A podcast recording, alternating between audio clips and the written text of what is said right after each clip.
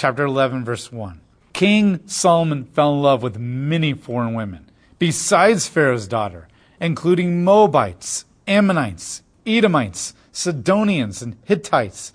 They came from the nations about which Yahweh had warned Israelites. You must not establish friendly relations with them. If you do, they will surely shift your allegiance to their gods.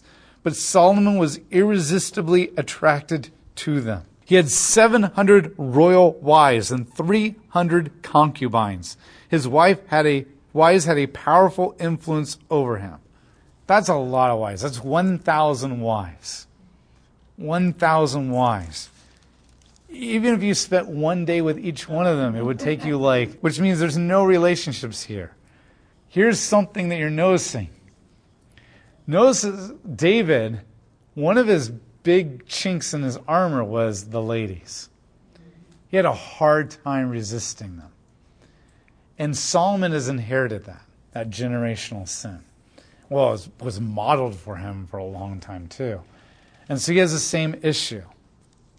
And the word used here of his love for them is that in the Deuteronomy, the word used is chesed, of steadfast loyalty to Yahweh.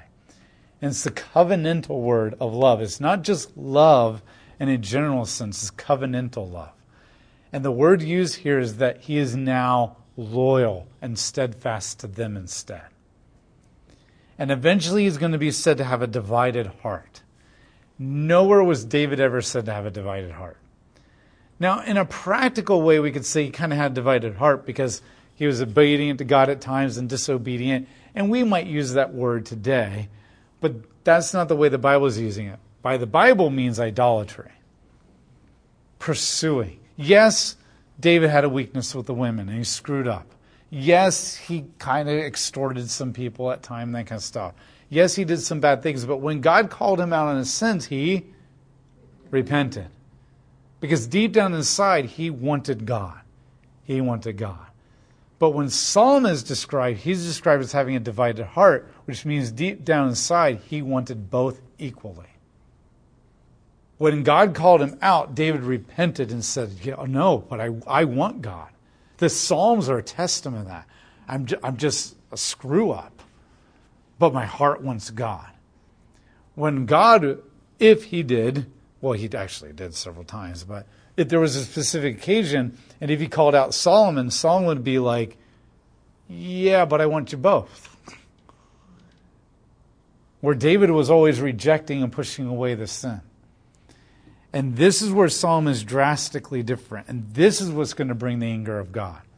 David never entered into idolatry, he never lifted anything up equal to God in, intentionally.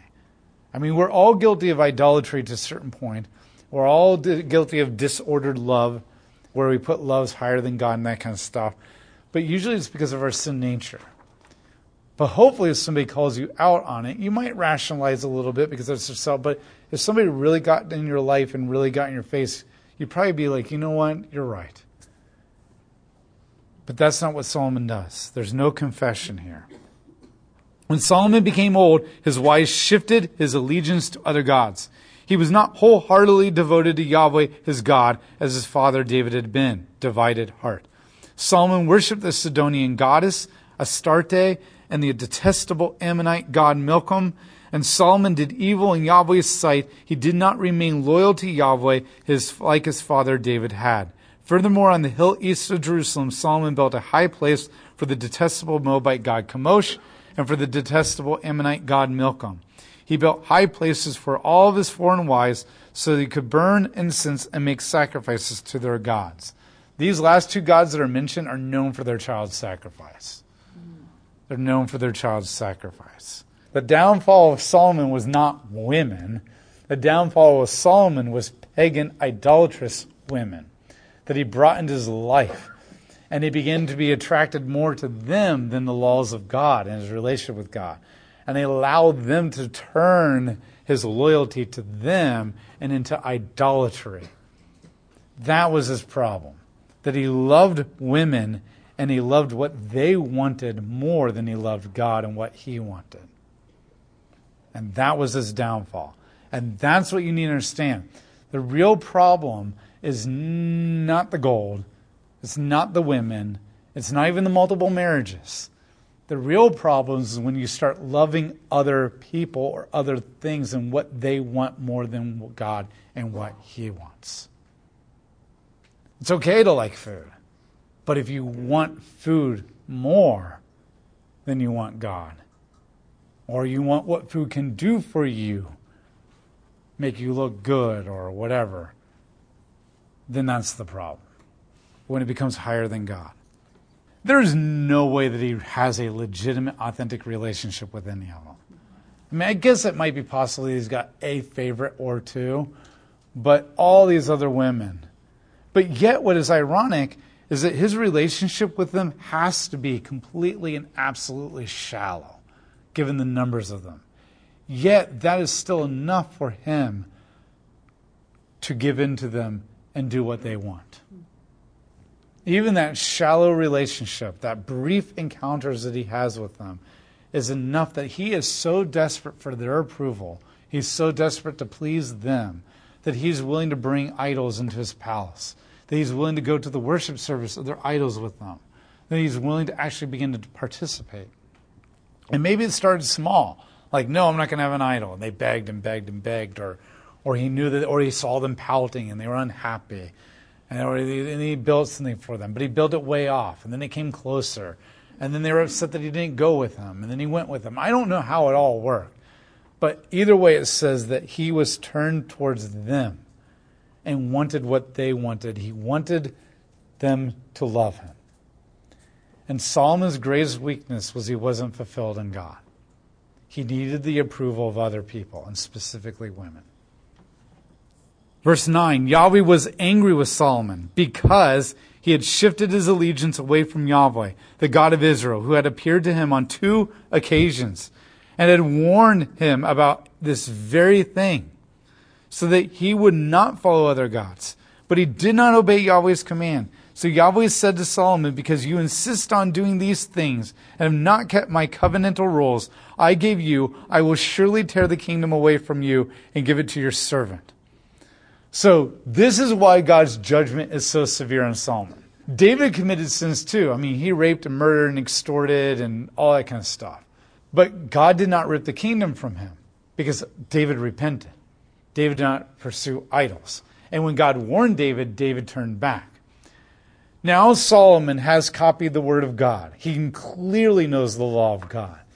He has implemented it in his kingdom he actually had a successful route of wise decisions that were honoring God. So he knows the right thing. God appeared to him several times and warned him of the dangers. And on top of that, he has a divided heart and idolatry.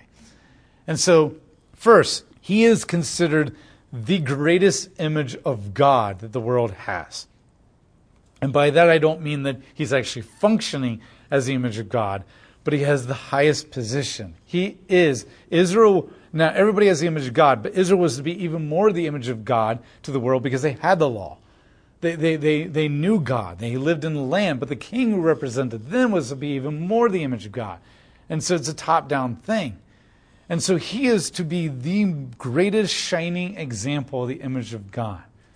In a way, he is a son of God in that representation. The Bible uses words like that of the kings in the Psalms. They are to represent God. And even in Psalm chapter 2 Samuel, chapter 7, God says, And your descendants will be my son, and I will be a father to them. That he was to represent, look like God. And by sonship, it means to represent him, to look like him, to be a spitting image of him. So he knows better. He is supposed to be the highest and greatest example of what it means to be the image of God. He has the greatest responsibility and authority over everybody else in being the image of God. And yet, he is the one who's bringing idolatry in the land. And for this, God is going to judge him harshly. Because the two people who are no better than, no more than anybody else and are held a higher standard than anybody else king and prophet. And just like Moses, when you know more or you have more relationship with God or you're held to a higher standard, then you're more is expected of you. And when you screw that up, there's a greater punishment. And so God basically says, I'm going to tear the kingdom from you. That's the exact language that's used of Saul. When Saul sinned and walked away from God, God says, I'm tearing the kingdom from you and I'm giving it to another. And it was David. Now God's saying, I don't, there's, nothing's different. I'm tearing the kingdom from you and I'm going to give it to another. However, for your father David's sake, I will not do this while you are alive. I will tear it away from your son's hand instead, but I will not tear away the entire kingdom. I will leave your son one tribe for my servant David's sake and for the sake of my chosen city, Jerusalem. Notice this. I'm going to rip the entire kingdom out of your hands, just like Saul, because your sins are just as bad as Saul. However, I'm going to leave you one tribe because I made a covenant with David. Only reason, only reason you get one tribe is because of my covenant faithfulness. My covenant faithfulness. That's the only thing that makes the line of David now different than Saul. Has nothing to do with their works, their obedience, their godliness, or anything has everything to do with God's faithfulness to his covenant. And so God promised David that all his descendants, or he would always have a descendant sitting on the throne. And so now God is going to say, I'm going to honor that promise, and I will honor it all throughout. But I never said you would have the throne over all the tribes. And I'm going to take them all away from you. And you'll get to keep Judah. You get to keep Judah. This is amazing. This is amazing because his sin is actually zeroed in on more than Saul's. And it's actually greater than Saul because Saul never really has really directly emphasized that he was an idolater. And yet God is ripping everything from Solomon, and the only reason he's not ripping every tribe is because of his faithfulness, his covenant. And this is really important because when we get to the prophets, well, one, we get through the rest of the kings, but especially the prophets, the message is going to be constantly beaten is I'm going to punish you. I'm going to take you in exile. I'm going to rip kingdoms from you. I'm going to rip the land from you. I'm going to rip all of it from you. And I have every right to do this. And I will never, ever, ever give it ever back to you ever again because you don't deserve it. And I don't give it back to anybody except of my covenant with Abraham. And I'll restore you and I'll bring you back to the land and I'll make you a great nation again because of my faithfulness. And that's the whole message of the prophets. You don't deserve this, but I'll give it to you because of my faithfulness. That's all the details we're given right now. We're going to get more details on how this kingdom split happens a little bit later.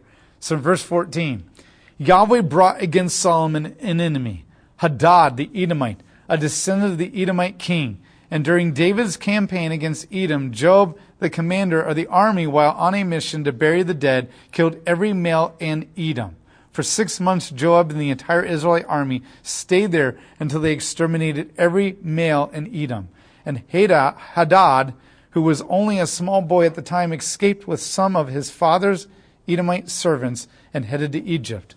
They went from Midian to Paran, and they took some of the men of Paran and went to Egypt a Pharaoh, king of Egypt, supplied him with a house and food, and even assigned him some of the land. Pharaoh liked Hadad as so well, he gave him his sister-in-law, Queen Tahpenes' sister, as a wife. Tahpenes' sister gave birth to a son named Genubath, and Tahpenes raised him in Pharaoh's palace. Genubath grew up in Pharaoh's palace among Pharaoh's sons. While in Egypt, Hadad heard that David had passed away and that Joab, the commander of the army, was dead. So Hadad asked Pharaoh, Give me permission to leave so I can return to my homeland. And Pharaoh said to him, What do you lack here and make and makes ah sorry. Pharaoh said to him, What do you lack here that makes you want to go to your homeland? Hadad replied, Nothing, but please give me permission to leave. This is really interesting. There's lots of things going on. So notice the first thing it says is that as a punishment, God raised up many adversaries against Solomon. God is the one raising this up. Now it goes back to Deuteronomy chapter 27 through 28. God made it very clear that if you sin against me and you violate the law, then I will bring famine. And then after famine, then I will bring enemies oppressing you. And then eventually they will occupy you. And then you will be carried off in exile. It's a step thing. So this fits right there with Deuteronomy. So Solomon is reaping the covenant blessings of the Davidic covenant because the Davidic covenant is unconditional. And no matter what happens, God promises that he will keep a descendant of David on the throne. But there's also the Mosaic covenant that says that the sins must be punished. So now Solomon's reaping the covenant curses of the Deuteronomic law. So you actually have multiple covenants going on here. And the fact that he's not just going to completely lay waste to Israel altogether is because of the Abrahamic covenant. So the Abrahamic covenant is going to keep God from just wiping Israel off the face of the earth like he did the Canaanites. The Davidic covenant is keeping God from taking all the tribes from Solomon, but the Mosaic covenant means that God is going to punish them for their sins because they deserve it. So there's, there's different levels of what's happening here. So he says, Look, I'll let you keep one tribe, but I'm sending Hadad, the Mosaic covenant. And so he sends Hadad. And Hadad has the backing of God, so to speak, to just be a thorn in his flesh. But here's the other thing why has Hadad, why is he so angry at Solomon? Yes, but did Solomon actually kill his family? No, who did? But not even really David. Joab. Oh, Joab's back. See, David let Joab get out of control. And Joab massacred and exterminated tons of Edomites. And David did nothing to right that wrong. But David is dead now, and Joab's dead now, and now he's angry at the children. And we kind of understand that. That's a little bit of the Hatfields and the McCoys. Now, this is what happened. Notice how David couldn't control Joab. He wasn't willing to kill Joab like he should have justly, because Joab was also convenient to have, because it kept David from getting his hands bloody. But then when David died, he said, Make sure you kill Joab because I don't want you to be harmed by Joab's life. He's trying to protect his son by murdering Joab. David, Solomon follows through on that advice, but did David really successfully protect Solomon from Joab's actions? No. Now, Joab's actions, all these years later, are coming back up on the next generation it may be if Solomon would have gone to God and asked him what he should have done with Joab instead of taking David's bloody advice. And if Solomon would have stayed true with, to God, Hadad would have never been an issue. Because that's the other thing that's going on here. Do you know how many bad things could happen to you every single day? If you just want a little glimpse of all the horrible uh, things that could ever happen to you, turn on the news. Just watch it. You wonder why? You, we have no idea how much God is protecting us. God made it very clear if you follow me, I'll bless you. Now, He didn't promise health, wealth, and prosperity to us, and the blessings promising us as the believers in the church are not the same as the blessings to Israel as a nation, but He did promise to bless us. He did promise to protect us. He did promise to guide us. And yes, bad things still happen to us, and some horrible things happen to different Christians, but that's all in his plans. And he's using it for his good, and he's using it to build character. But just that random judgments, that random non, that doesn't happen. Even when bad things happen to us and suffering goes through us, we can kind of look back and see how God has used it. There's some things that have happened in my life that took me 10 years before I finally realized how God was using it. But eventually I began to realize it because I saw the change in my character. It took a long time to see that change because character change is slow, but I was able to say, wow, I'm a different person now because of that suffering. I didn't enjoy it, didn't really want to have it, but I know that I wouldn't be who I am today without that suffering. I would be a verse, worse version of myself. Because there's nothing random that happens to me. But when you walk away from God and He takes His hands of protection off, as in Romans, and God gave them over to their sexual morality and their idolatry and then all the crap in the world is random, so to speak. I mean, one, you, you can say yes, but the ultimate goal of God is to get you to come back to Him. But you're not having character growth during that time because you're shaking your fist at God. And so now all this stuff is like God has taken his hands off. And he's saying, You thought you were that amazing? That you had that much peace and that much wisdom and that much prosperity and that much protection and blessings and nobody was harming you? It's not even because you had an amazing army. Yes, you had an amazing army, but you never used it because nobody ever attacked you.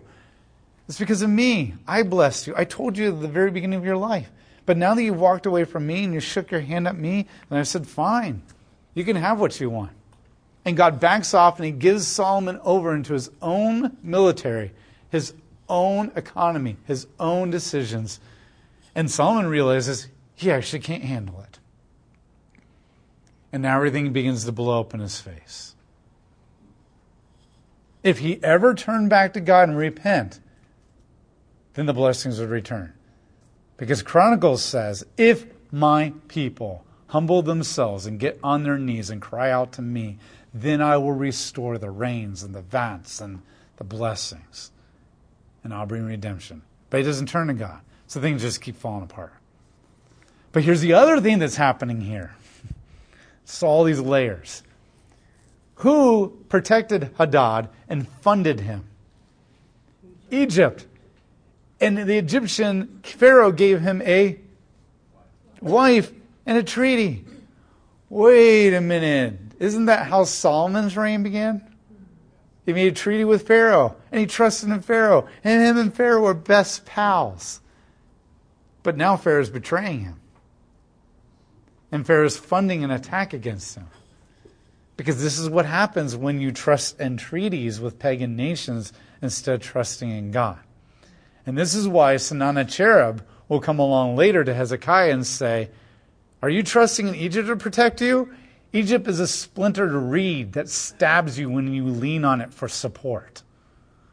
And every time anybody leans on Egypt, the reed they break and stab you in the back, so to speak. And so all these layers are happening. All this is happening because Solomon no longer pursues God. The sins of the past are rearing its head up and taking him. No longer is God protecting them. Treaties that he trusted in are now failing him. So, verse 23 God also brought up against Solomon another enemy, Rezin, son of Eladah, who had run away from his master King Hazadar, Hadadezer of Zobah, and he gathered some men from the organized a raiding band when David tried to kill them. They went to Damascus, where they set, settled down and gained control of the city. He was Israel's enemy throughout Solomon's reign, and like Hadad, caused trouble. He loathed Israel and ruled over Assyria.